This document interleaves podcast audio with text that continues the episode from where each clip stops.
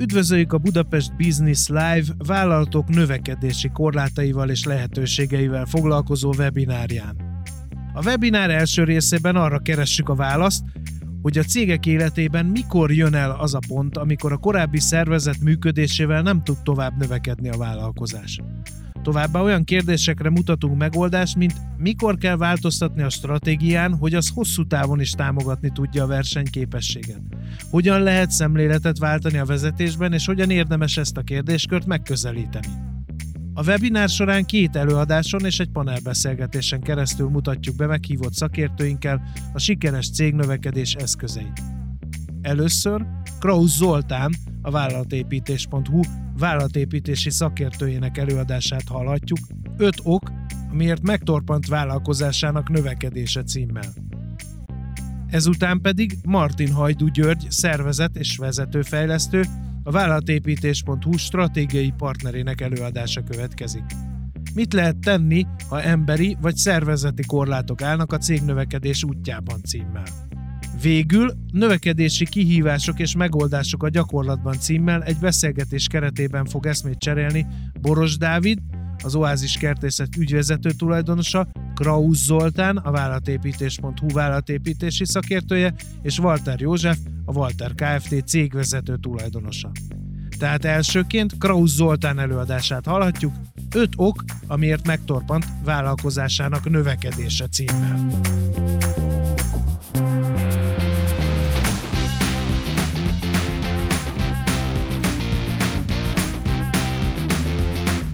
Nagyon örülök, hogy ma végre nem arról kell beszélnünk, hogy a válság miként érintette az ön cégét vagy az ön szektorát. Ma arról fogunk beszélni, hogy az a növekedés, amelyet régóta meg akar lépni, az a potenciál, amely a cégében rejlik, azt hogyan tudja kiaknázni, és mik azok az akadályok, amik miatt eddig nem sikerült ezt a növekedést megugrani. Ehhez két jó hírem van. Az első nem csak egyszerűen jó hír, hanem sokkal inkább egy elismerés, hiszen ön felismerte, hogy több van vállalkozásában, és hogy a növekedés akadályba ütközött. Ez az a téma, amelyre fókuszálva azonosítani fogjuk ezeket a területeket, amelyen elakadt a növekedése. A másik jó hír pedig az, hogy az előadás végére pontosan tudni fogja, hogy mely az a terület, ahol a cégének elakadása van. Vállalatépítési szakértő vagyok. 20 éve segítek vállalkozásoknak növekedési szintet ugrani, és a tapasztalatom alapján öt olyan terület van, amelyen a legtöbb cég elakad. Ez az, ami meggátolja őket, hogy vállalkozásból vállalattá váljanak. A mai előadás célja pedig az, hogy ön is felismerje és azonosítani tudja, hogy mely területeken akadt el. Nézzünk el ez egy eklatáns példát a saját praxisomból. A következő percekben e, egy hazai vállalkozónak a történetét fogom elmesélni, akivel az együttműködésünk mindössze 9 hónapja alatt nagyon komoly eredményeket értünk el, és elmesélem azt is, hogy honnan indultunk. Az együttműködésünk 9. hónapjára György vállalkozása három megyéről 10 megyére terjesztette ki az értékesítési lefedettségét, a termelési kapacitását megháromszorozta, kontrollrendszereket, az üzletági termékcsoportszintű eredményt követő kontrollrendszereket és menedzsment csapatot épített ki. De nem volt minden ilyen rózsás, amikor elindult ez a, ez a folyamat. György, amikor megkeresett, elmesélte a történetét. 11 éve indította el a vállalkozását, ebből az első 8 évben évente átlagosan 50%-os ütemben nőtt az árbevétele, de ez az elmúlt három évben ez a növekedési ütem megtorpant, és a cég stagnálni kezdett. Ez elég komoly frusztrációt eredményezett az ő életében, hiszen az a rengeteg energia, 14-16 órás munkanapok, amit befektetett a cég növekedésébe, és azok a kockázatok, amiket vállalt és korábban eredményeket hoztak, most már nem hozták azt a megtérülést, amit korábban. És a versenytársai bizonyos területeken olyan ötleteket valósítottak meg sikeresen, amik neki is megvoltak a fejében, de megfelelő menedzsment csapat és időhiányában nem volt képes ezeket a stratégiai és üzletfejlesztési szempontból szükséges időt rászánni, hiszen az operatív feladatok, a napi működtetés elvitte az idejének a nagy részét. Ez volt az a pont, ahol György megkeresett, és elmesélte a történetét, és elmondta, hogy már rémileg elvesztette a hitét abban, hogy anélkül sikerülne a céget további növekedésre, növekedési szintre állítani, hogy ő ebbe belehalna.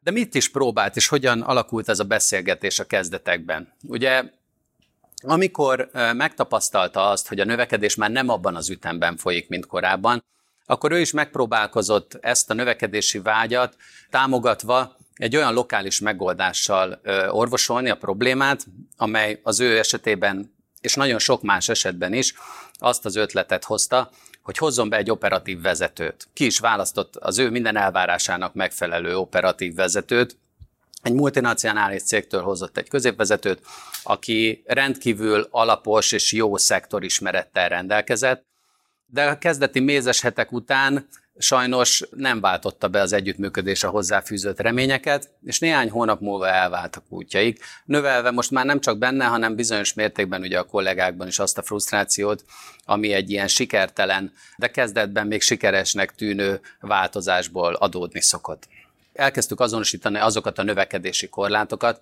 amelyek a cégét visszatartják. György pont olyan vállalkozó, olyan cégtulajdonos, mint önök.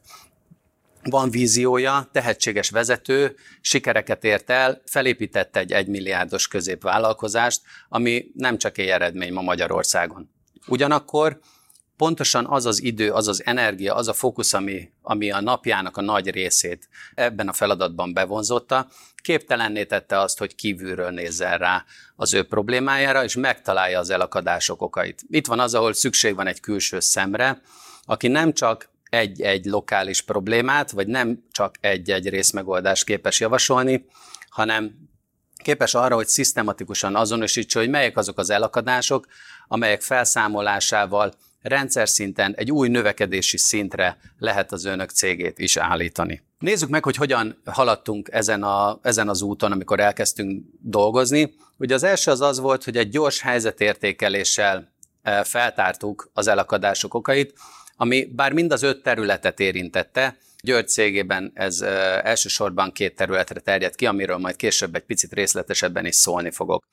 A helyzetértékelés során kiderült, ahogy a szervezeti struktúrát szemügyre vettük, hogy György cége is menedzsment deficitben szenved. Már vezetői szinten sincsenek meg azok az emberek, akik a megfelelő pozícióban, a megfelelő képességekkel el tudnák látni a vezetői feladatokat, és mondanom sem kell, hogy ez lehetetlenné tette azt, hogy ő komolyabb feladatokat, vagy akár közepesen bonyolult feladatokat delegáljon.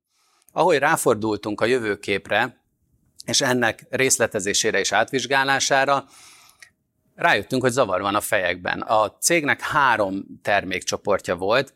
Az első, amelyet hívjunk gyémántnak, jelentős növekedési potenciállal rendelkezik a mai napig, és most már elkezdte beváltani a hozzáfűzött eredményeket. A másik kettő nem mondhatók azok sem éppen veszteségesnek, hívjuk ezeket üveggyöngyöknek, ugyanakkor ahhoz képest, hogy mekkora lehetőség rejlik bennük, igazából nem rejlett bennük lehetőség, ahhoz képest aránytalanul sok vezetői és tulajdonosi figyelmet igényeltek, és elvitték a fókusznak a nagy részét, anélkül, hogy ez egy további növekedést tudott volna támogatni. Mentünk tovább szisztematikusan, és a következő nagyobb szekció az a működésfejlesztési rész volt, itt pedig két aspektus szeretnék kiemelni. Ugye az egyik az az volt, hogy sok más hazai vállalkozóhoz hasonlóan György idejének a nagy részében, az, a napjának nagy részében, akár egy-kettő, de néha három órán át is kézműves adatgyűjtéssel rakta össze azokat az információkat, amelyek alapján döntést hozott. Ezt pedig átalakítottuk, kialakítottunk kontrollokat, standard beszámolókat és mutatószámokat, mert ez a fajta adatgyűjtési megközelítés, ez talán az egyik legjelentősebb növekedési korlát. Ha ön növekedési szintet lép, már nem lesz lehetősége arra, hogy mindenkivel közvetlenül beszéljen, minden egyes információt személyesen gyűjtsön be, éppen ezért szükséges ebbe is egy struktúrát bevinni. A működésfejlesztése másik területén az, a, a kulcsalakadás az az ajánlatadási folyamat volt, itt pedig úgy nézett ki a helyzet, hogy a műszaki előkészítők által összerakott ajánlatokat György gyakorlatilag újra összerakta fejben, és ezzel rengeteg ideje ment el, rengeteg ideje ment el azzal, hogy ezeket az ajánlatokat újra felépítette, és mindaddig, ameddig ezt nem alakította át, nem építette be azokat a kontrollpontokat, amikor ugyanezeket az ellenőrzéseket sokkal hatékonyabban meg tudja valósítani, addig nem volt képes, hogy más üzletfejlesztési feladatokra több időt és energiát szálljon. Végül pedig hadd emeljek ki egy nagyon széles körben elterjedt hiányosságot, aminek viszonylag egyszerű az orvoslása, és nagyon komoly eredményeket tud hozni már rövid távon is. Ma a KKV-k nagy része, legyenek 20, 50, 100 vagy 200 fős vállalkozások, nem tart heti vagy két heti vezetői értekezletet, ahol a, ahol a vezetőkkel hatékonyan és egy előre meghatározott napirend szerint meg tudnák beszélni a cég aktuális ügyeit, és döntést hozni az azt kívánó problémákkal kapcsolatban. Ezzel pedig egy óriási rés keletkezik, és egy veszteség, egy időveszteség is önök, mint tulajdonosok számára, hiszen ez azt kódolja a rendszerbe, hogy mindenkivel külön-külön kettesével kell egyeztetni, ami magával vonja azt a nehézséget, ami szintén egy növekedési korlát, hogy mindig az igazságnak annyi verziója, és minden döntésnek annyi verziója lesz, ahány ilyen kétoldalú beszélgetés eh, lezajlott. Hoztam egy másik példát is, ami egy eh, nagyon tanulságos jelenség. Dolgoztam körülbelül másfél éve egy hazai középvállalattal, ahol társtulajdonosok eh, irányították a vállalkozást, és amikor rátekintettük az első szervezeti ábrát, kiderült, hogy az egyik vezetőnek, aki igazából aktívan vezette a céget, kilenc beosztottja van. A helyzetet az súlyosbította, hogy ebből voltak vezetők, voltak szakértők és voltak asszisztens erőforrások, kilenc közvetlen beosztottal nem lehet irányítani egy céget hatékonyan, és hogyha egy növekedési útról beszélünk, akkor pedig ez a beosztotti szám nem lehet több négynél vagy ötnél. Éppen ezért újra rajzoltuk a szervezeti irányítást, és meghatároztuk, hogy négy vezetői pozícióra van szükség ahhoz, az értékesítés, az üzem, a pénzügyi vezető és a minőség és folyamatmenedzsment pozícióra, hogy a cég hatékonyan irányítható legyen. És ahogy összeraktuk ezekkel a vezetői pozíciókkal járó döntési felelősségeket, egy rendszeresen visszatérő és nagyon nagy hatású felismerés érte a tulajdonosokat, az pedig az, hogyha megnézik, hogy melyik pozícióban milyen döntéseket kell hozni, akkor igazság szerint rájöttek, hogy ezeket a döntéseket, és ezáltal ezeket a vezetői pozíciókat ők töltik be. Annak ellenére ők töltik be, hogy minden területnek volt egy névleges felelőse, de az itt, itteni működés, a döntések nem tudtak működni, anélkül, hogy a tulajdonos cégvezető belépett volna ez. Egy ilyen esetben pedig az a cégvezető, aki arra kíván koncentrálni, hogy az üzletet fejlesz nem lesz képes erre és ön sem lesz képes erre időt alokálni, hiszen a napi irányítási feladatok fogják elvinni az idejét. Még egyszer menjünk végig, hogy mi is ez az öt növekedési korlát, és remélhetőleg önben is elindulnak azok a gondolatok, amelyek segítenek ezeket azonosítani. Egyrészt válassza ki a gyémántot, és válassza ki, hogy mik az üveggyöngyök, és a kettő kezelésében alkalmazzon egy tudatos stratégiát a növekedésre, növekedéshez, az üzletfejlesztéshez szükséges időt és erőforrást arra a termékvonalra, arra a szolgáltatásra allokálja, amely a legnagyobb növekedési potenciállal rendelkezik. Ehhez nem kell nem kell elengedni az üveggyöngyöket, de legyen tudatosabban, hogy mire mennyi időt szán. Építsen egy menedzsmentet, ugyanis egészen addig, ameddig nincsenek kompetens vezetők az ön szervezetében, a növekedés meg fog rekedni egy kb. 15-20 fős létszámnál, van még lehetőség arra, hogy ezt 35-40 főig kitolja, ahogy ezt bizonyos tehetségesebb vezetőknek sikerül, de nagyjából ez az a korlát, amit egy menedzsment csapat nélkül el lehet érni. Hagyjon fel a kézműves adatgyűjtéssel. Rengeteg időt veszel, nem hatékony, és egészen addig megtartja a cégét abban a méretben, amiben most van, amíg ezen nem változtat. Ennek persze az alternatívája lehet, hogy elengedi a cég kontrollját, de ezt nem javaslom, ez a legritkább esetben sikerül, és kezdjen el a csapattal vezetői értekezleteket tartani, ha eddig nem tartotta, hogyha lehet ezt egy minél hatékonyabb, nem időrabló formában, ellenkező esetben ugye egy idő után ön is és a kollégák is el fogják veszíteni a kedvüket. Nagyon köszönöm a figyelmüket, Most pedig következzen Martin Hajdú György előadása, aki abban fog segítséget nyújtani, hogy mit lehet tenni, ha emberi vagy szervezeti korlátok állnak a szervezet növekedésének útjában. Üdvözlöm a résztvevőket! Előjáróban annyit elmondani magamról, hogy közgazdasági egyetemen végeztem, majd 14 évet töltöttem a banki szektorban, befektetési bankárként, illetve kereskedelmi bankárként. Viszonylag sikeres karriert tudhatok magam mögött, és aztán fokozatosan jöttem rá, hogy figyeltem az ügyfeleimet, meg a velük való kapcsolatot, hogy engem sokkal inkább érdekelnek a stratégiai, üzleti és pénzügyi problémák mögötti emberi szervezeti elakadások és az abból fakadó fejlődési lehetőségek. Úgyhogy szakmát váltottam, és most már szervezet és vezetőfejlesztőként dolgozom, és ezzel az izgalmas kérdéskörrel töltöm a napomat, hogy mindazon problémák, amik üzletinek látszanak, mögött milyen emberi és szervezeti nehézségek, akadások vannak. És Zoliban nagyon jó kiegészítjük egymást, mert ahogy ő is mondta, ennek a céges sikernek vagy céges működésének két különböző, de egymással mégis nagyon szorosan összefonódó aspektusával foglalkozunk mind a ketten. Mit is értek az alatt, hogy emberi és szervezeti elakadások? Hoztam néhány példát ügyfelektől, akik megkerestek engem valamilyen ilyen témával, engem a szimatom arra vitt, hogy nézzünk egy kicsit mögé ezeknek a látszólag üzletinek tűnő problémáknak. Például nem világos, jött az egyik eh, háromfős eh, tulajdonosi csapat, hogy mi legyen a következő stratégiai irány. Merre menjünk? Szerettek volna egy külső szakért, akinek van stratégiai pénzügyi vénája, hogy segítsen nekik ebben, és sok-sok céget láttam, biztos tudok nekik adni valamilyen tippet erre nézve. Én meg gyanút fogtam. Itt van az a három ember, akik sikeres céget építettek, vajon miben akadtak el? Mi lehet az a probléma, miatt nem látják tisztán a stratégia következő irányt? És elkezdtünk ezzel foglalkozni, és gyakorlatilag ebből egy olyan munka alakult ki, aminek az igazi témája az volt, hogy tudtok-e és akartok-e továbbra is együtt dolgozni. Három barátról beszélünk, akik ebből a barátságból fakadóan nem tudták a nézetkülönbségeket igazán jól beszélni, és ez a nézetkülönbség akadályozta azt, hogy ők stratégiában egyet tudjanak érteni. Úgyhogy a folyamatnak eredményeképpen végül szétváltak, és mind a hárman különböző cégeket alapítottak, amik azóta is sikeresen működnek. Vagy amikor egy másik ügyfelem azt mondja, hogy az a probléma, hogy nem találok jó szélszeseket, és legfőképpen nem találok egy értékesítési vezetőt.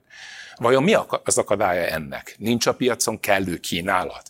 Vagy valami miatt az ő szervezete egy nagyon furcsa tevékenységben, iparágban működik, amihez értelmszerűen nehéz találni szélsz munkatársat, szélszvezetőt? No, ennek a felgöngyölítése ahhoz vezetett, kiderült, hogy sokkal inkább arról van szó, hogy neki nagyon határozott elképzelése van arról, hogy mi az értékesítés. Minden ügyfél előtt tartja a kapcsolatot, ezek nagyon régi, tradicionális kapcsolatok. Ezért nagyon nehéz maga helyett valakit találni, aki ugyanazt a minőséget, ugyanazt az elvárást tudja biztosítani. Ráadásul a szervezet is annyira megszokta ezt a működést, hogy kiveti magából az újonnan érkezőket, akik másként akarnak működni, a változást akarnak adott esetben indukálni vagy az a barátom, aki megkért baráti alapon, hogy nézzem már meg, hogy miért van az, hogy mindennel őt keresik, és hogy nem tud stratégiai kérdésekre koncentrálni. Vajon tehetségtelenek, ügyetlenek az emberei? Hogy jön létre egy ilyen helyzet? Viszonylag sokan ismerik a választ erre a kérdésre, amikor a vezető nagyon dominánsan gondolkodik, és nagyon határozottan ő akarja megmondani, mi történjen, akkor nagyon sok munkatárs, aki szereti az autonómiát, az vagy elcsöndesül, hátrébb és elveszíti az elkötelezettséget, vagy rosszabb esetben kilép a cégből, és csak azok maradnak, akik szeretik ezt a vezetettséget vagy az embereim elfáradtak, sokkal nehezebben megy. Vajon mitől fáradnak el az emberek? Rosszak a szerepkörök? Nehéz az együttműködés? Ezek mind nagyon izgalmas kérdések, és a, di- a dilemma vagy a szimptoma mögött sokkal mélyebb rétegek lehetnek. Illetve hát nagyon klasszikus téma, a két legfontosabb vezetőn fúrja egymást, amikor nem vagyok ott. Vajon azért fúrják egymást, mert nem jó emberek, vagy mert nem tudnak kezelni konfliktusokat? Lehet vagy lehet, hogy nem tiszta az érdekviszony, vagy silóban működik a szervezet, vagy a vezetőne talán nem tud bizonyos helyzetekben rendet tenni, és közöttük csattan ki az a feszültség, ami egyébként a szervezetben amúgy jelen van. Ezek mind-mind szervezeti emberi elakadások, aminek a feltárása segíthet abban, hogy aztán változást tudjunk elérni. Tehát amiről beszélek, az tulajdonképpen a jéghegynek a nem látható része. Ugye ez a közismert mondás, hogy egy tizede látszik, kilenc tizede nem. Ami nem látszik, azokkal a folyamatokkal foglalkozom én, ezeknek a feltárásával, megértésével. Mert ha ránézünk egy cégre, akkor azonnal látni fogjuk azt, hogy mi az üzleti modellje, nyilván kicsit körbe kell járnunk. A stratégiát is el tudjuk olvasni, ha az le van írva. Az eszközöket is látjuk, a folyamatokat is föl tudjuk mérni. Ezek a látható részek, amiket tudatosan vagyunk képesek kezelni vezetőként. Úgy is szokták ezeket nevezni, hogy hard, azaz kemény tényezők, mert hogy ezek megfoghatók. És akkor van egy nagyon komoly része, a 9 a szervezet működésének, teszem hozzá az emberi emberi működésnek is, tehát ilyen értemben van analógia, amit hívjunk tudattalannak. Itt vannak az értékek, hogy milyen értékek vezérlik a, a céget, a normák, az együttműködés, a vezetési minőség, akár csak a bizalom kérdése, ami sokszor softnak nevezünk, és ezzel egy picit negligáljuk is, mert ezek olyan soft tényezők, nehezen megfoghatók, kicsit olyan blabla jellegűek, de valójában itt van a lényeg, mert ezek fogják meghatározni azt, hogy milyen módon tud egy adott stratégia érvényesülni ahogy ezt Peter Drucker, a nagy menedzsment guru el is mondja egyébként, és minden alkalommal mégis ismétli, hogy a szervezeti kultúra, amiről most beszélünk, az megeszi a stratégiát reggelire, ebédre és vacsorára. Mit ért ez alatt? Hiába a legjobb stratégia, hiába a legjobb irány, hiába a legjobb elképzelt üzleti modell, ha az emberek nem tudnak jól és hatékonyan együttműködni, akármilyen oknál fogva, ami egyébként a szervezeti kultúra lényege, tehát az belső viszonyulások, akkor bármelyik stratégia gyakorlatilag a kukában fogja végezni. Ezért is lényeges az, hogy mind a két aspektus jelen legyen, mert nem működik egyébként, hiába jó a szervezeti kultúra, ha nem jó a stratégia az irány, nem fogunk előre jutni, és hiába jó a stratégia az irány, hiába jó az elképzelt működés, ha nincs hozzá megfelelő támogató szervezeti kultúra. Miért nehéz dolog ez a szervezeti kultúra kérdés? Nem csak azért, mert ez egy tudattalan, nehezen látható, megfogható dolog, hanem azért is, mert még azt, hogy merre akarunk menni, hogy mivel akarunk foglalkozni, milyen folyamatok mentén, azt hogy nagyon szépen végig lehet gondolni, és át lehet alakítani. De amikor szervezeti kultúra, vagy akár vezetői minőségváltozásról beszélünk, akkor az emberi változást igényel. És a karikatúra jól mutatja, hogy mindenki szeretne változást, mert mindenki abban, hogy elő, előnye lenne, de senki nem akar igazából megváltozni. Ahogy mondja a mondás, mindenki a mennyországba akar jutni, de senki nem akar meghalni. És ez a változás, ez talán a legnehezebb része a dolognak, hogy hogyan tud tudjuk elérni azt, hogy az érintettek, a szervezetben működő vezetők, a tulajdonos vezető, meg a munkatársak abba az irányba mozduljanak el viselkedésükben, hozzáállásukban, ami leginkább segíti a szervezet működését. Ugye a KKV esetében ez különösen igaz, mert talán nem lep meg senkit a magyar mondás, ami azt mondja, fejétől bűzlik a hal. Minél meghatározóbb a tulajdonos vezetőnek a szerepe a vállalat működésében, annál jobban rányomja a bélyegét a szervezet eredményességére. És ebben nincs értékítélet, mert ez a bélyeg főleg a kezdeti időszakban iszonyatos energiát, dinamikát, lelkesedést teremt, ami magával vonz az egész szervezetet. Ezért látjuk azt, hogy induló vállalkozások, ha van egy igazán inspiráló, lendületes vezető, tulajdonos, akkor óriási mértékben tud nőni.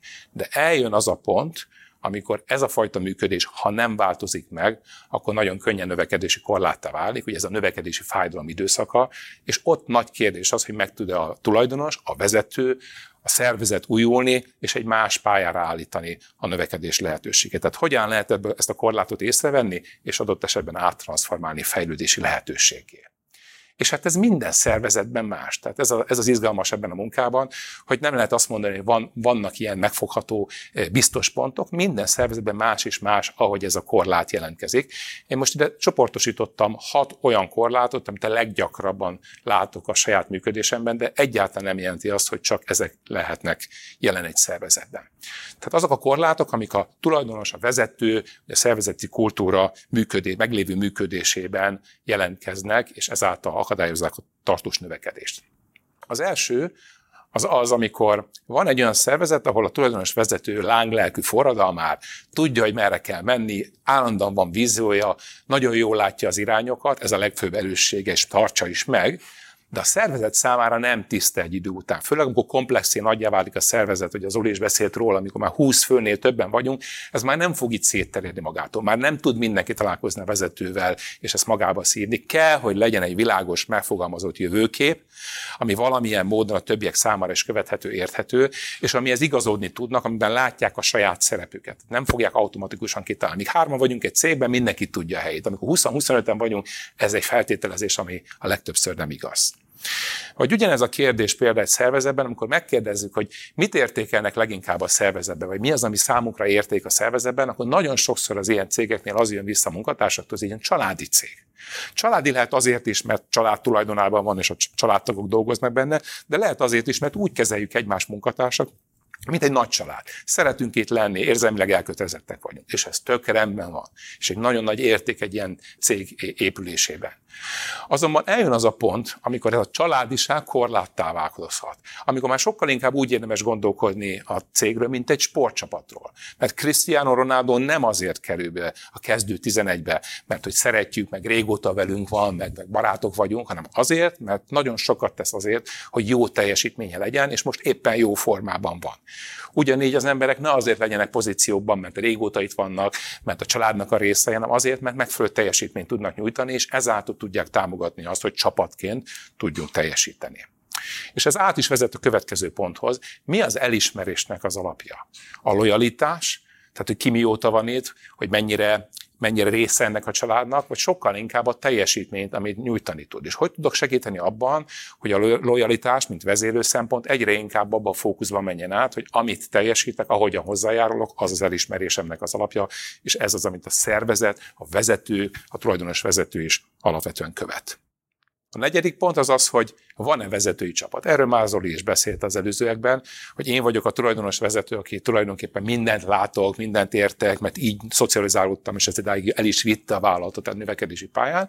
És hol az a pont, ahol meg kell osztanom ezt a felelősséget, és ez talán a legkritikusabb pont egyébként egy vállalat növekedésében, amikor tényleg át tudok engedni feladatokat, bizalmat tudok adni, akár a hibázás árán is, hogy fölépülhessen egy vezetői csapat, ami a hatás többszörözés elkerülhetetlen eszköze.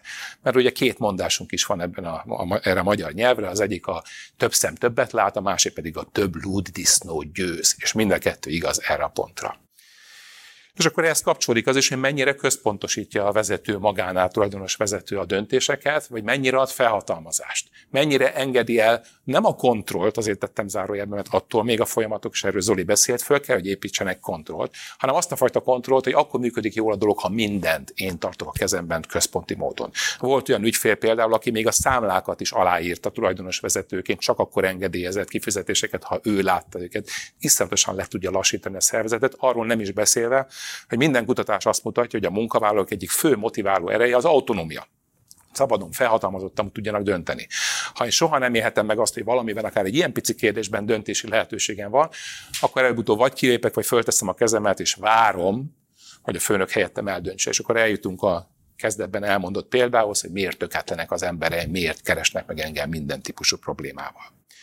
És végül, de nem utolsó sorban, hogy alapvetően mire épül az, hogy az emberek az elismerés és a javadalmazást kapják. Ez a tulajdonos vezetőnek a jó indulatán alapul, hogy ki milyen lojális, ki, ki, ki hogyan értékelek, ki, ki mennyire látok szimpatikusnak, milyen teljesítményt értékelek én, ami nagyon szubjektív percepció. Hogy van egy világos egyéni és csapat érdekeltség, ami mind az egyének számára megadja azt, hogy mit kell elérni, hogyan kell, hogyan járulnak hozzá a cég eredményességéhez, mind csapatszinten is kezeli azt a dolgot, hogy mi nem csak egyénekként, hanem csapatként hogyan tudunk jól teljesíteni. Mi kapcsolja ezeket az előbb elmondott korlátokat össze? Az, hogy legtöbb esetben, ahogy mondtam, a tulajdonos vezető meghatározott szerepe az rányomja a bélyegét a szervezetre. És ami egyáltalán nem triviális, az az, hogy ezt ő látja, ezt ő észleli. Ezt hívjuk vakfoltnak. Tehát, hogy hogyan veszem észre az, hogy a saját működésem, ami a céget idáig elhozta, az válik éppen a korlátta. Ez egyáltalán nem egyszerű dolog. Mindannyiunknak vannak vakfoltjai, amikre nem látunk rá, ugye ezért is hoztam az ábrát, hogy lássuk, hogy mások észreveszik, de lehet, hogy mi nem látjuk, és teremtjük újra meg újra a helyzeteket, és közben magyarázzuk magunknak a bizonyítványunkat. Ahhoz, hogy ebből ki lehessen lépni, fel kell ezeket tárni. És hogy hogyan lehet feltárni ezt? A vakfoltnak pont az a lényeg, hogy mindenki látja, csak én nem hát akkor nézzük meg, hogy a szervezet mik azok, miket vesz észre, milyen visszajelzéseket ad. Tehát ahogy például ebben a szervezeti kultúra fejlesztésben dolgozni szoktunk, az mindig azzal kezdődik, hogy van egy helyzetfelmérés, van egy diagnózis fázis. Ebben a diagnózis fázisban megnézzük a kollégákkal interjúk révén, kérdőíves felmérések révén, hogy a szervezet mit érzékel olyan korlátként, hol látják az elakadásokat. Lehet, hogy az egyéni szinten nem is feltétlenül tudatos, de ebből mintázatok jönnek létre, amit aztán rendszerbe szervezve és visszaadva a tulajdonos vezetőnek lehet rámutatni arra, hogy ezek a korlátok micsodák, hogy lehet megváltoztatni, és adhat neki is lehetőséget arra, hogy a vakfoltjait föltárja, és ezen keresztül ő maga változon, illetve a vezetői csapat, a szervezet is változni tudjon. Köszönöm a figyelmet!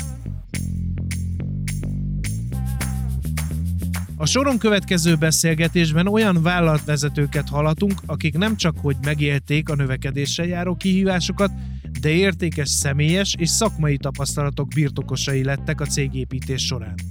A meghívottak közt köszönhetjük Boros Dávidot, az Oázis Kertészet ügyvezető tulajdonosát, Walter Józsefet, második generációs kőfaragót, az 50 éve családi vállalkozásként működő Walter Kft. cégvezető tulajdonosát, illetve Krausz Zoltán vállalatépítési szakértőt. A beszélgetést Szűcs Gergely moderálja. Nagyon sok szeretettel köszöntöm a panelbeszélgetés résztvevőit. Szervusztok! Sziasztok, üdvözlöm a jelenlévőket! Annak idején visszanézve, retrospektív, mik voltak az első jelé annak, hogy növekedési korláthoz érkeztetek a saját utatok során? Hogyan és mikor ismertétek fel ezeket? Melyik az a pont, amikor az ember érzi, hogy oké, okay, akkor most van az, hogy ez már nem egyszerűen teljesítmény kérdése, hanem itt egy paradigmaváltásról van szó.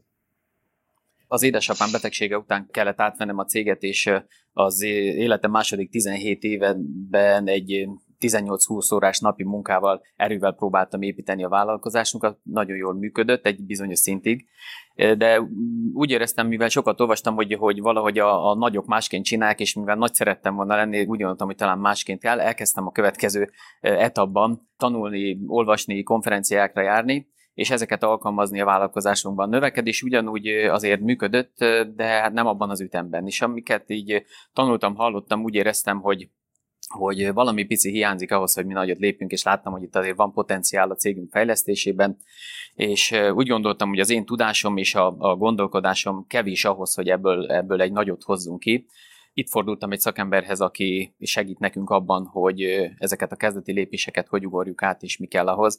Két dolog volt a, a gondolatomban, hogy egy növekedést alakítsak ki a vállalkozásban, illetve egy olyan vállalkozást építsek fel, ami önműködő is tud lenni, továbbadható, három gyermekem van, az egy fiú már a cégben van, de azért nem szerettem volna rájuk erőltetni a céget, mivel az én álmom, de szerettem volna, hogy boldogok legyenek is, és egy olyan vállalkozást tudjanak működtetni, vagy átvenni, vagy egyáltalán felügyelni, aminél egy kiépített menedzsment van, és ebben kértem Kraus Zoltán segítségét, és most már látom a kezdeti lépéseknél, hogy mennyi minden jelent ez, hogy, hogy tudatosan szervezetten működünk. Mi egy kicsit különbözőek vagyunk, hiszen a édesapám tól átvéve, ugye mi egy második generációs cégvezetők vagyunk, mondjuk talán hasonlítunk is az előbbiekhez, de, de annyiban az időben eltérés van, hiszen nálunk a 90-es évek közepén volt meg az a bizonyos kisvállalkozásból vállalkozássá, vagy közepes vállalkozássá alakulás, amikor ugye édesapám és édesanyám akkori, hát mondjuk ilyen tízfős cégből elkezdtek csinálni egy olyan vállalkozás szerűt, ez a 20-30 főre bővült nagyjából az ezredforduló környékén a, a létszámunk, és egy öt évvel ezelőtt volt egy másik lépés, teljesen függetlenül ettől, de, de egybe, egy időszakban történt édesapám halálával, tehát amikor ténylegesen át is vettük a céget, amikor meg azt mondjuk, hogy a vállalkozásból egy vállalattá fejlődés alakult ki, de gyakorlatilag egy több lépcsős szervezetünk jött létre, egy egészen másfajta működést igényelt. És a kérdésre is válaszolja, hogy a növekedési korlátokat mi úgy érezzük, vagy úgy érzékeljük, hogy ugye ezt egyrészt egy folyamatként tekintünk rá, tehát ez nem úgy működik, hogy évekig nem kell hozzányúlni egy céghez, és nagyon-nagyon ritkán van szükség arra, hogy, hogy egyszerűen felülvizsgáljuk a, a működésünket. Mi havonta tartunk ilyen operatív vezetőségi értekezeteket, itt ilyen néhány hetes visszamenőleges értékelés, illetve pár hetes előretekintés szokott történni, illetve évente egyszer tartunk egy nagyobb kétnapos stratégiai megbeszélést, itt nyilván a, a, a felső vezetők vezetőknek a, a bevonásával, és nagyon fontos az, hogy itt jegyzetek készülnek, és ezeket a jegyzeteket évenként visszamenőleg, vagy, vagy akár több évvel visszamenőleg át szoktuk nézni, és kisatírozzuk, hogy mi az, ami megvalósult, mi az, ami nem valósult meg, és hogyha nagyon sok pirosra satírozott, tehát nem megvalósult fejlesztést, ötletet látunk benne, akkor tudjuk, hogy valamilyen korláthoz érkeztünk, és az a tapasztalatunk, hogy az esetek többségében ezek a, a korlátok, ezek, ezek inkább szervezeti jellegűek, nem pedig anyagi jellegűek. Egyszerűen nincs megfelelő ember arra, hogy elvégezze a feladatot, hogy van egy feladat, ami nagyon szét van terítve sok embernél, emiatt nem hatékony, és még egy olyan feladat is van, azt hogy mondjam el, és ezt akár a havi értekezeten is be lehet dobni, hogy a munkatársak elmondják, hogy mi az a, a munka folyamat, mi az a akár adminisztratív feladat, amit, amit ők feleslegesnek tartanak, és ezáltal mondjuk vagy egyszerűsíteni lehetne, vagy, vagy teljesen kigyomlálni. Hát a gyomlálás az nálunk ilyen szakmai ártalom, de a lényeg az, hogy ilyenkor ki szoktuk szedni a, a feladatok listájából. Köszönöm szépen, és a kihallottam a szóviccet. Talán ami a következő kérdés, ami, ami joggal merül fel, hogy mi jelentette mind egyéni, mind akár csapat szinten a legnagyobb kihívást ezekben a folyamatokban. Érintettük ezt most valamennyire, de hogyha tudnátok meríteni a saját személyes történetetekből, melyik volt a változásnak a, az a része, amikor már a felismerésen túl voltatok, és el is indultatok az úton, de hát mint ahogy a, a hős útjában a legtöbb hollywoodi filmben szokott lenni, nagyjából a három negyedénél van egy ilyen ez a feladat sokkal nehezebb, mint ahogy ezt eredetileg elképzeltük. Melyik volt az a pont, amikor úgy éreztétek, hogy oké, okay, rendben, ez most elképzelhető, hogy a személyes kompetenciáimon túlmutat, és akkor itt, itt most valami történik, ezt más keretbe kell helyezni. Mi volt a legnagyobb kihívásotok? Kezdjem akkor itt is én. Én alul az előző előadásra visszautalva, ez a változás fóbia, ez egy nagyon nagyon jellemző dolog, tehát senki sem akar megváltozni, ugye mindenki akarja a változást, de megváltozni nem akar.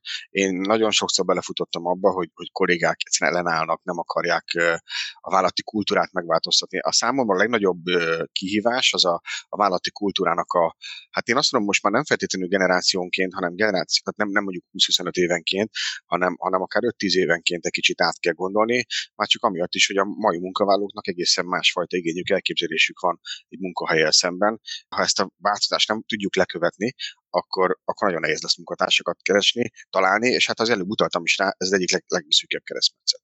Én tudatosan szerettem volna változni és változtatni és ezt tudtam, hogy ez, ez majd néha fájni is fog.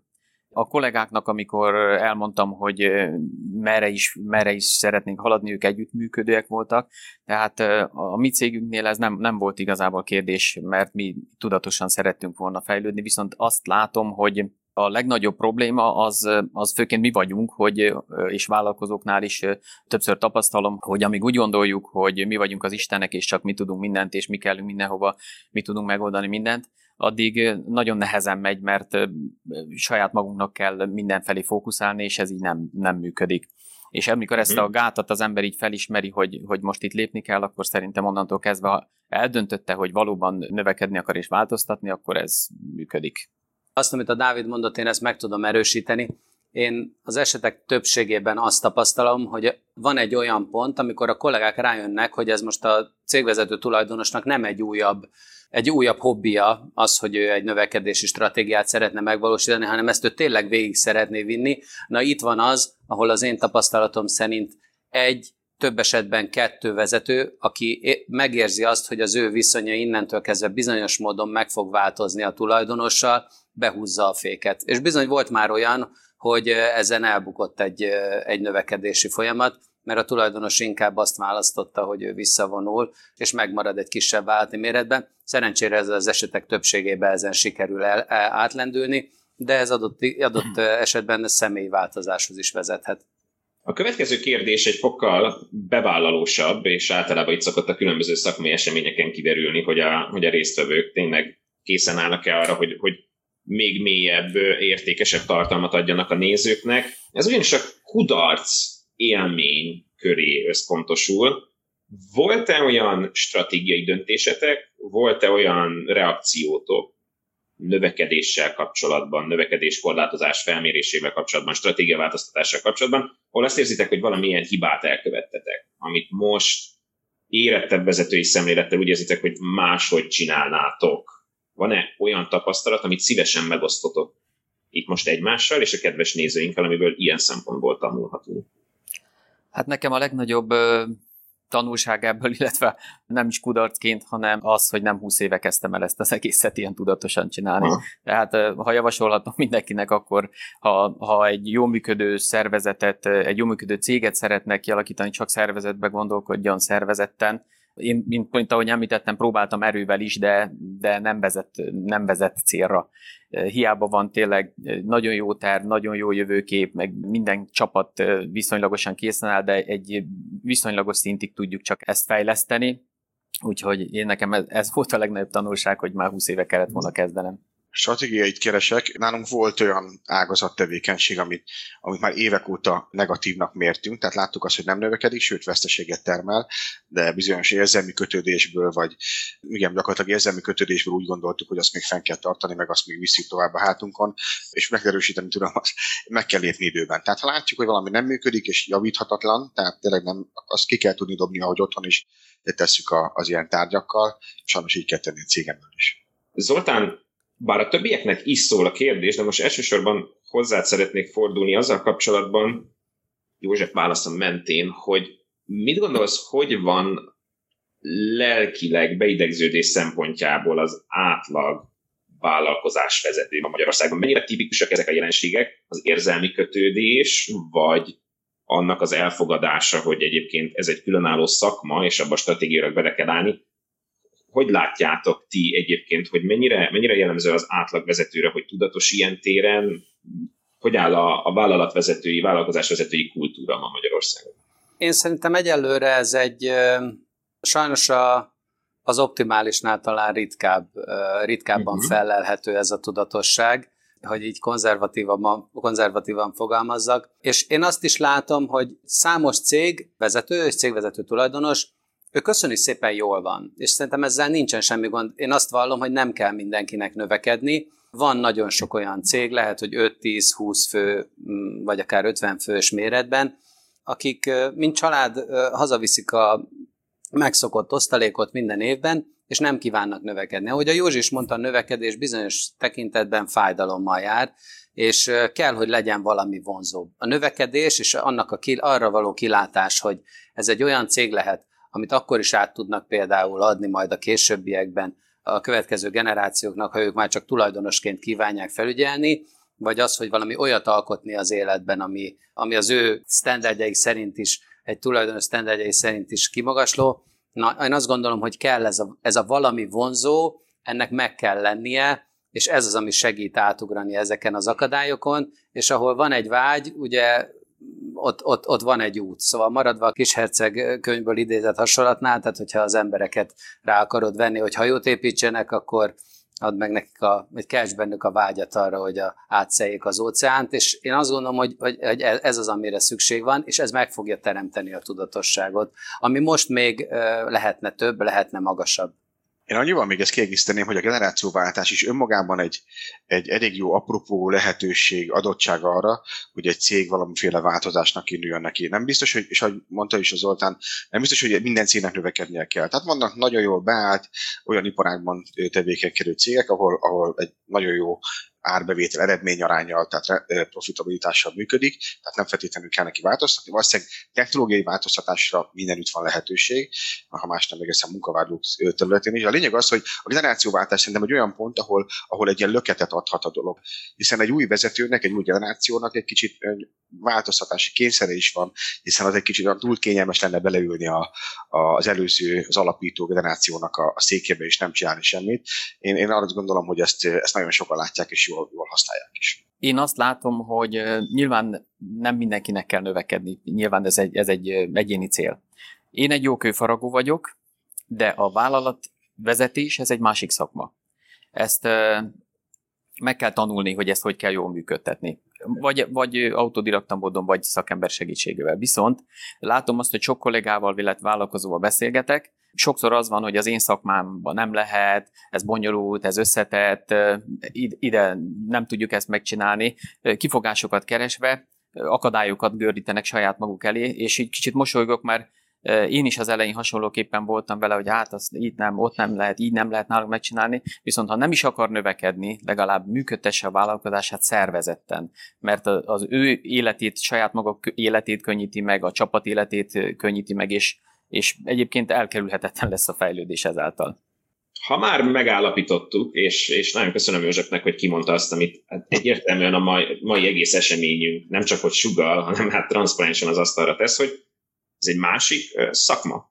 És hát minden szakmának megvannak a maga fejlesztő szakemberei, ebből a kategóriából láthatunk ma két szuper előadást is, visszatekintve, amikor külső segítséget kértetek, amikor támaszkodtatok szakemberekre, akkor miatta az ő értéküket. Mi alapján lehet lemérni, hogy egy fejlesztő szakember, aki segít feltárni a különböző folyamatokat, jól végzi a munkáját? Mik azok az indexek, ami alapján ti vezetők azt tudjátok mondani, hogy ez az együttműködés tényleg bevált, ez kevésbé volt hasznos, hol látjátok, hol vannak a ti mérőszámaitok? Én szerintem már önmagában, egy másik nézőpontot megismerünk, az, az már hasznos lehet. Uh, mennyire válik hasznossá, azt nyilván utána a számok vagy a, a jó érzésünk mutatja meg de az, hogy kapunk egy, egy visszajelzést egy, egy profitól, aki, aki a jó esetben ugye a visszajelzés professzionálisan adja, tehát, tehát úgy kritizál, hogy nem, nem megsérteni akarja a, ugye a megbízóját, én szerintem az önmagában egy, egy hasznos dolog. Mondhatnám, hogy az intuíció alapján választottam, de nyilván azért elég körültekintő voltam. Azt tapasztalom, mivel mi azért Dáviddal ellentétben még az út, az, az út elején vagyunk, hogy a jelenlegi gondolkodásommal és a víziómmal, vagy egyáltalán a hozzáállásommal eljutottam egy, a vállalkozásba egy szintig. Ahhoz, hogy ezt másként, vagy tovább lépjek ebben, kell egy olyan, aki, aki kívülről rálát, van tapasztalata, szakmailag hozzá tud tenni a céghez, és ezért is választottam Zolit, hogy segítsen nekünk ebben, és a csapattal együttműködve azt látom, hogy ne, nem is tudott volna ez másképp működni. Én talán annyit tennék hozzá, hogy, hogy mi lehet egy külső szakértőnek az értéke. Én, én amikor pont még a másik oldalon ültem, akkor mondta ezt nekem valaki, hogy az élet túl rövid ahhoz, hogy az összes hibát saját magunk kövessük el. Bár a mi munkánk alapvetően az érték, mi együttműködéseink az értékteremtésről szólnak, azért ebben benne van az is, hogy akkor is, hogyha egy 3-500 vagy 1 milliárd forintos árbevételű cégről beszélünk, ez az elmúlt 10-20 év munkája, és amikor egy ilyen fejlesztésbe belevágunk, akkor nem csak rózsás kilátások, hanem akadályok és kockázatok is vannak. Éppen ezért jó, hogyha van kéznél egy olyan partner, aki nem csak azt tudja segíteni, hogy ez a növekedés megvalósuljon, hanem az is, hogy ne essen vissza a cég.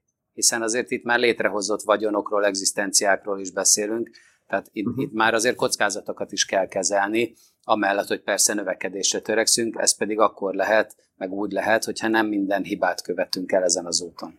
Mi ráadásul a másik oldalon is vagyunk, hiszen ugye mi franchise rendszert is üzemeltetünk, ahol ugye pont mi vagyunk azok a tanácsadók, ahol az előbb említett ne kövessék el ugyanazokat a hibákat, hiszen nálunk már van egy olyan know-how, egy olyan uh, ismeret, amit, uh, amit átadunk, és látjuk azt, hogy mennyire nehéz sokszor átadni valamilyen tudást, vagy meggyőzni a másik felet arról, hogy, hogy inkább úgy mondom, hogy az a lényeg, hogy értse meg ő is, hogy hogyan működik ez jól. Ugyanígy van ez akkor is, amikor meg mi vagyunk a, a mondjuk hogy a nem okos oldalon, és akkor nekünk kell megérteni azt, hogy bizonyos best practice, legjobb gyakorlatok hogyan működnek, és el kell tudni fogadni, amikor egy, egy szakértő, egy tanácsadó azt mondja, hogy igen, amit eddig csináltatok, lehet, hogy 20 évét csináljátok, de nem biztos, hogy jó. Ha úgy érzitek, hogy, hogy a komfortzónátokban vagytok, akkor én egy-két személyes kérdéssel is készültem. David, tőled szeretném megkérdezni, hogy ha adhatnál azoknak egy tippet, akik ennek az útnak az elején állnak, és itt most azt gondolom, hogy több különböző aspektusodra is gondolhatunk, akár az imént említett franchise alapú működés, akár a, a nagyobb növekedés, nagyobb csapat, a, a különböző korábbi bukkanoknak az elkerülése. Milyen tanácsot adnál azoknak, akik esetleg hallgatva most a panelbeszélgetést egy picit magukra ismernek? Hát kettő dolog. Az egyik az, hogy érdemes olyan szervezet, ha valaki a növekedés útjára akar lépni, akkor, akkor érdemes olyan szervezetet létrehozni, ami skálázható. A skálázhatóság azt jelenti, hogy egy növekedés tűrő képessége legyen, elviselje azt, hogy ha létszámban, árbevételben, termelési kapacitásban és így tovább mondjuk éve, minden évben folyamatosan 20-30%-os növekedést gyakorlatilag tudjon kezelni, és ez nyilván minden iparágban és, és üzletben teljesen más jelent ez a skálázhatóság, ami esetében azt jelenti, hogy olyan központi szervezetünk van, amelyiknek teljesen mindegy, hogy jelen pillanatban 25 üzletünket látja el back office támogatással, de, de ugyanez a, ez a, a háttér, ez, ez működhet akár 30-40 üzletnél is. Ezt, ezt, ezt, ezt hívjuk mi gyakorlatilag növekedés állóságnak. Ez egyik része. A másik pedig az, hogy ez inkább egy ilyen megint csak inkább a, a, a mostani részevőknek is egy tanács, bár akik itt vannak, azoknak már fél sikerük van, érdemes eljárni minél többet ilyen és hasonló közösségekbe, ahol, ahol most is vagytok. Érdemes meghallgatni másokat, figyelni ágazaton belül is a, a partnereitekre, érdemes az ágazati, tehát adott esetben iparági szervezetekkel felvenni a kapcsolatot. Azt szoktam, az a tapasztalatom, hogy akik nagyon zárkozottak, és úgy gondolják, hogy ők, ők igazából mindent jobban tudnak másoknál, ők, ők előbb-utóbb kevésbé lesznek sikeresek. Jó, persze most itt én osztom az észt ezen az oldalon, de én is rengeteg fórumra eljárok, ismerkedek, és próbálom magamba szívni az információkat. József, visszanézve személyesen mit gondolsz, hogy mi múlik egy ilyen növekedési folyamatnak a sikere? Ezt érintettük már sok különböző szempontból, szemszögből, de mégis, hogyha egyfajta összefoglalási jelleggel a, a sajátos körülményeidre úgy, mint a különböző szakmai döntésekre, akár az Zoltánnal való együttműködésre reflektálva, mik voltak azok a kulcsfontosságú momentumok, amik elősegítették azt a sikert, amit most élvezhet a csapatotok? Hát szerintem a másfajta gondolkodás az mindenképpen. Nekünk például egy, egy ilyen vezetői megtartása egy nagy gondot okozott, hogy az én gondolkodásomban, hogy mennyi időt elvesztegetünk azzal, hogyha csak ott minden héten összejövünk, és most látom, hogy mennyi minden megvalósul ez idő alatt. Tehát a másfajta gondolkodás szerintem, és, és az, hogy igazán szülessen meg egy olyan döntést, hogy változtatni akar, mert hogyha ha csak próbálkozgatunk meg, meg hát, ha meg itt variálunk, meg itt egy kicsit változunk, nem, nem, fog, nem fog olyan eredményes lenni. Tehát tényleg, hogyha változást akar az ember, akkor tegye félre az eddigit, hallgassa meg a szakembert, megvan egy szisztéma, megvan egy rendszer, álljon rá, végezz el a megfelelő dolgokat, és szerintem elkerülhetetlen a siker. Köszönöm szépen. Zoltán, szeretnél-e bármit hozzátenni ahhoz, amit most a, a kedves vendégeink kiemeltek annak kapcsán, hogy milyen pontjaik voltak? Mennyire érzed jellemzőnek, tipikusnak ezeket a motivumokat, milyen kapcsolódó fejlesztési élményeid voltak, amik rezonálnak ezzel? Én, én, én mindkettőjüktől egy-egy aspektust emelnék ki. A, a Józsitól azt, hogy el kell dönteni. Ez egy olyan út, amiben akkor érdemes belevágni, hogyha ha ezzel kapcsolatban a tulajdonos meghozta a döntést. Ez nagyon sokban segít, nagyon sok olyan helyzetben, vagy olyan kihívásban, amire ugye te is rákérdeztél, Gergely, fog segíteni, pont akkor, amikor igazán nehéz ez, ez az időszak. Ugye azért ez nem egy könnyű út, tehát senki nem ígéri, hogy ez egy rózsaszírmokkal kipárnázott út, amin itt végig kell menni, de ha van egy döntés és van egy vízió, akkor ez megéri. A másik, amit pedig a Dávid mondott, hogy a növekedés állóság vagy a skálázhatóság, és ezt összekötném azzal, hogy több esetben az együttműködésünknek az egyik kulcsmomentuma, amikor felismeri a tulajdonos azt, hogy abból a három-négy üzletákból, termékből vagy szolgáltatásból, amit eddig csinált, melyik az, amelyikből egy, igaz, egy igazi gyémánt lehet. És melyik az, amik lehet, hogy most még nyereségesek, még az is lehet, hogy a nyereségszintjük összességében a cégben meghatározó, de amikor arról van szó, hogy ezek lehetnek-e skálázhatók, lehet-e ugyanebből kettő vagy háromszor akkora árbevételt elérni, akkor nagyon gyorsan ugye elfogynak a, a jelöltek, de jellemzően azért mindig szokott maradni egy, és én azt szoktam javasolni, hogy megtartva ugye a korábbiakat, de a növekedési fókuszt és az építkezési fókuszt azt, azt, azt ezekre tenni. Sokszor ez egy nehéz döntés, mert azért ugye az, ami az elmúlt húsz évben adott esetben ugye a cégnek a növekedését, meg a túlélését, meg a profitabilitását jelentette, már nem okvetlen garancia arra, hogy az elkövetkező tíz évben is ugyanez az, ugyanez az üzletág lesz, és ilyenkor van, a, van az, ahol, ahol váltani kell én tényleg ezt a kettőt tudnám, hogy egy, hogy, egy, hogy egy gyakorlati példát is mondjak, mert hogy erre kérdeztél rá. Nekem volt olyan megbízom, akivel szokásosnál talán hosszabban, de akivel egy fél éves, nagyon intenzív folyamat volt, mire érzelmileg el tudta engedni ezeket az üveggyöngyöket. Most már megvan a döntés, egyértelmű az irány, kristálytiszta fókusszal halad előre a cég, és ez egy óriási lendületet is adott a, a növekedésnek, amit most éppen ő megél, és, és, és örül ezeknek a sikereknek generációváltás folyamatával párhuzamosan mennyire érdemes belevágni különböző szervezetfejlesztési folyamatokba, például szervezeti struktúra átalakítása. Lehet a kettőt egyszerre csinálni, nem jelent esetleg túl nagy kockázatot, hogy látjátok? Az a tapasztalat, és nagyon sok generációváltást látok kívülről is, meg hát nyilván belülről is, én azt gondolom, hogy a kettőt egyszerre nem szabad. Tehát egyrészt egy, egy önmagában a generációváltás egyfajta bizonytalanságfaktora mind a munkavállalók, mind a külső partnerek, vagy egy banki partner számára is.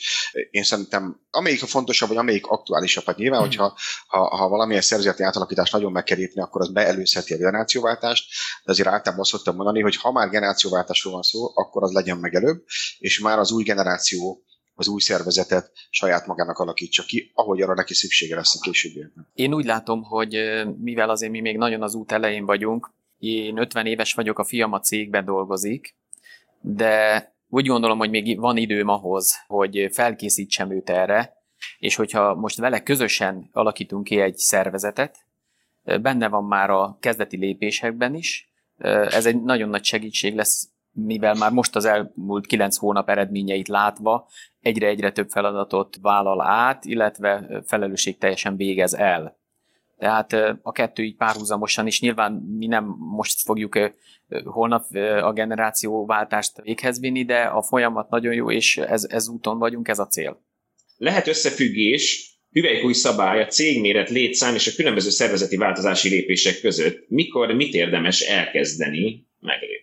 Én azt tapasztalom, hogy, és ezt talán említettem az előadásban, hogy 15-20 főnél jön el egy olyan állapot, amikor egy vezető már csak nagyon komoly erőfeszítések árán tud mindenkivel közvetlen kapcsolatot tartani, már pedig, hogyha ő mindenben részt vesz, akkor mindenkivel közvetlen kapcsolatot kell tartania. Vannak bizonyos esetek, amikor ez 35-40 főig ki tud mozdulni, de én azt veszem észre, hogy nagyon sok cég áll meg ennél a 15-20 fős létszámnál, ez egyébként ez, ez egy általános dolog, ennek semmi köze nincsen a KKV-khoz, hiszen egy nagy vállalatban is kb. 15-20 fő az, ami fölött már elveszíti az irányítást egy vezető, ha csak nem alakít ki valamiféle csoportvezetői vagy valami ehhez, ehhez hasonlítható struktúrát. És én azt látom, hogy, hogy innen, innen van még egy növekedés, és aztán 100 fő körül szokott lenni még egy, még egy korlát, amit meg kell ugrani, ugyanis 100 főnél jön el az a határ, amikor már az első számú vezető, aki, aki lehet, hogy a, aki jellemzően a tulajdonos is, már nem minden kollégát ismer személyesen, vagy nem minden kollégával találkozik személyesen. Itt pedig már elkerülhetetlen az, hogy minden, nagyon sok HR jellegű kérdést is delegáljon. Tehát ez, ez az a két korlát, ami, amiben én látok egy-egy ilyen ugrást megközelítésben. Hogy látjátok, van-e annak tanulható módja, vagy megismerhető módszere, hogy a megfelelő vezetőt kiválasztjuk a csapat, vagy annak egy része élére. Én nem fölülről kezdeném, mert mi, mi, mi még nem ott tartunk, de szerintem a válasz fog erre adódni. Mi a cégen belül kialakítottunk, illetve folyamatban van egy kialakítás alatt vagyunk egy értékrendnek, hogy egyáltalán ki az, aki a cégünknél dolgozzon, ki az, aki beleillik a képbe, együtt tudunk vele gondolkodni és amikor ezt így összegeztük, és, és ezt így idézőjelben ilyen cégtörvényként leírtuk magunknak, onnantól kezdve erre fókuszáltunk, elkezdtünk ilyen kollégákat keresni, és folyamatosan jönnek be jobbnál jobb kollégák, akikkel tudunk dolgozni. Én úgy gondolom, hogy vezetőként is olyas valakit kell kiválasztani, aki, akivel együtt tudunk dolgozni, mondjuk egy jó a kémia, mert különben nem, nem tud működni szerintem. Egy értékrend uh-huh. sokat segít nagyra, nagyra értékelem, hogy az értékrendet folyamatosan mind az előadóink és a panelbeszélgetésben résztvevők is beemelik, mert alapvetően tényleg azt lehet látni a legkülönbözőbb fejlődési és fejlesztési folyamatoknál, hogy hogy Martin is említette, mint hogyha a jéghegyel kapcsolatos dolgoknak a, a jelentőségét sokan nem látnák be. Ez egy érdekes kulturális kérdés tud lenni. Említette Boros Dávid, hogy a növekedés folyamatos. Ők már professzionális vállalatként működnek Jelenleg milyen növekedési kihívásokkal küzdenek? Vannak most ilyenek? Most is van, persze. Az is mondtam folyamatos, tehát ez, ez mindig van. Ugye, hogy nálunk az üzletszám bővülés az ami, az, ami egy kezelhető dolog, de maga az, hogy az üzletszám tudjon bővülni, ennek egy csomó olyan hatósági környezeti korlátja vagy hátráltató tényezője van, amit nem is gondolnátok. Egy üzletnek a, egy beruházás előkészítésének a, a előkészítési időszaka az ilyen egy-másfél év szokott lenni, rengeteg buktatóval, ugye engedélyeztetés mindenfélével, és aztán meg maga a kivitelezés az, hogy három-négy hónap alatt lezajlik. Tehát ebből is látszik, hogy a, fizikai, a megvalósítási időszaka az harmada, negyede annak, ami, ami a, az előkészítés. Tehát én egyelőre itthon Magyarországon ebben látom a legszűkebb keresztmetszetet, ugye indítsuk újra a gazdaságot, növekedjen az ország, rendben van, de sokszor maga az állam, ami, a, ami ezt kicsit hátráltatja, de, de bízom benne, hogy az is pozitívan fog változni. Családi vállalatnak erős összetartó hatása van, és a vállalati kultúra is nagyon erősíti. Említették, hogy a változással szembeni ellenállás komoly nehézségeket okozott. Személyi változásokat is okozott? Hogyan kezelték ezeket? Nem rombolja ez a családi hangulatot? Nálunk a mi esetünkben nem, sőt. Majd családi vállalkozásból legfőképp én vettem ki a részemet sokáig, és amióta így elkezdtünk közösen dolgozni, a feleségem, a, a fiam is bekerült a vezetői csapatba egy-egy területre, ők választották ezt ki maguknak, és nagyon jól tudunk együttműködni ezáltal, meg tudjuk beszélni a dolgokat, a vezetőinkkel ugyanúgy egy közös nevezőre tudjuk hozni az adott feladatot, és jól tudunk fejlődni, tehát szerintem nekünk sokat segített. Egyébként sem volt nehézség, de látszik az együtt gondolkodásnak az eredménye, hogy micsoda eredményeket hoztunk az elmúlt négy hónapban is például a változás fejlődés területén. Igen, ezt megerősíteném. Annak ellenére, hogy mi családi vállalatként definiáljuk magunkat, hiszen, hiszen egy tényleg egy néhány száz fős szervezet vagyunk, arra nagyon figyelünk, hogy ez a, a családias hangulat ez megmaradjon. Én nyitott vagyok arra, és azt talán kimaradt itt a bevezetőkből, hogy mi, én két testvéremmel együtt vezetem ezt a céget, tehát messze nem egyedüli tulajdonosként vagyok itt, és továbbra is megtartjuk azt a lehetőséget, hogy bármikor kolléga odajöhet hozzánk, kérdezhet valamit, válaszolunk, nyitottak maradunk, annyi, hogy a vállalati kultúra egy komolyabb szervezettebb irány mutat. Mondok el egy egyszerű példát. A, van olyan kollégánk, aki 25-30 éve itt dolgozik nálunk, ugye nyilván korábban édesapámtól kérte el magát a nyári két hetes szabadságokra, e, most ezt a jó szokását megtartotta, és tőlem kéri el magát, és én e, nyilván nem utasítom el, nem azt mondom neki, hogy de hát ezt már régen egy online rendszerben kell rögzíteni, és nem tőlem kell elkérni magadat, meghallgatom, megkérdezem, hogy hova utazik, mit fog csinálni, aztán megkérem arra, hogy, hogy azért csak rögzítse az online rendszerben is, hogy ő mikor szabadságra. Dávid? Zoltán József, Martin, én nagyon szeretném megköszönni nektek, hogy ilyen formában is csatlakoztatok hozzánk. Az előadóknak feltétlenül gratulálni, van-e beszélgetésben résztvevőknek pedig még egyszer nagyon szépen külön köszönöm a figyelmet. Köszönjük, hogy velünk volt! További inspiratív és szakmai tartalmakért keresse fel a Budapest Business Live weboldalt, aminek a linkjét a leírásban megtalálja.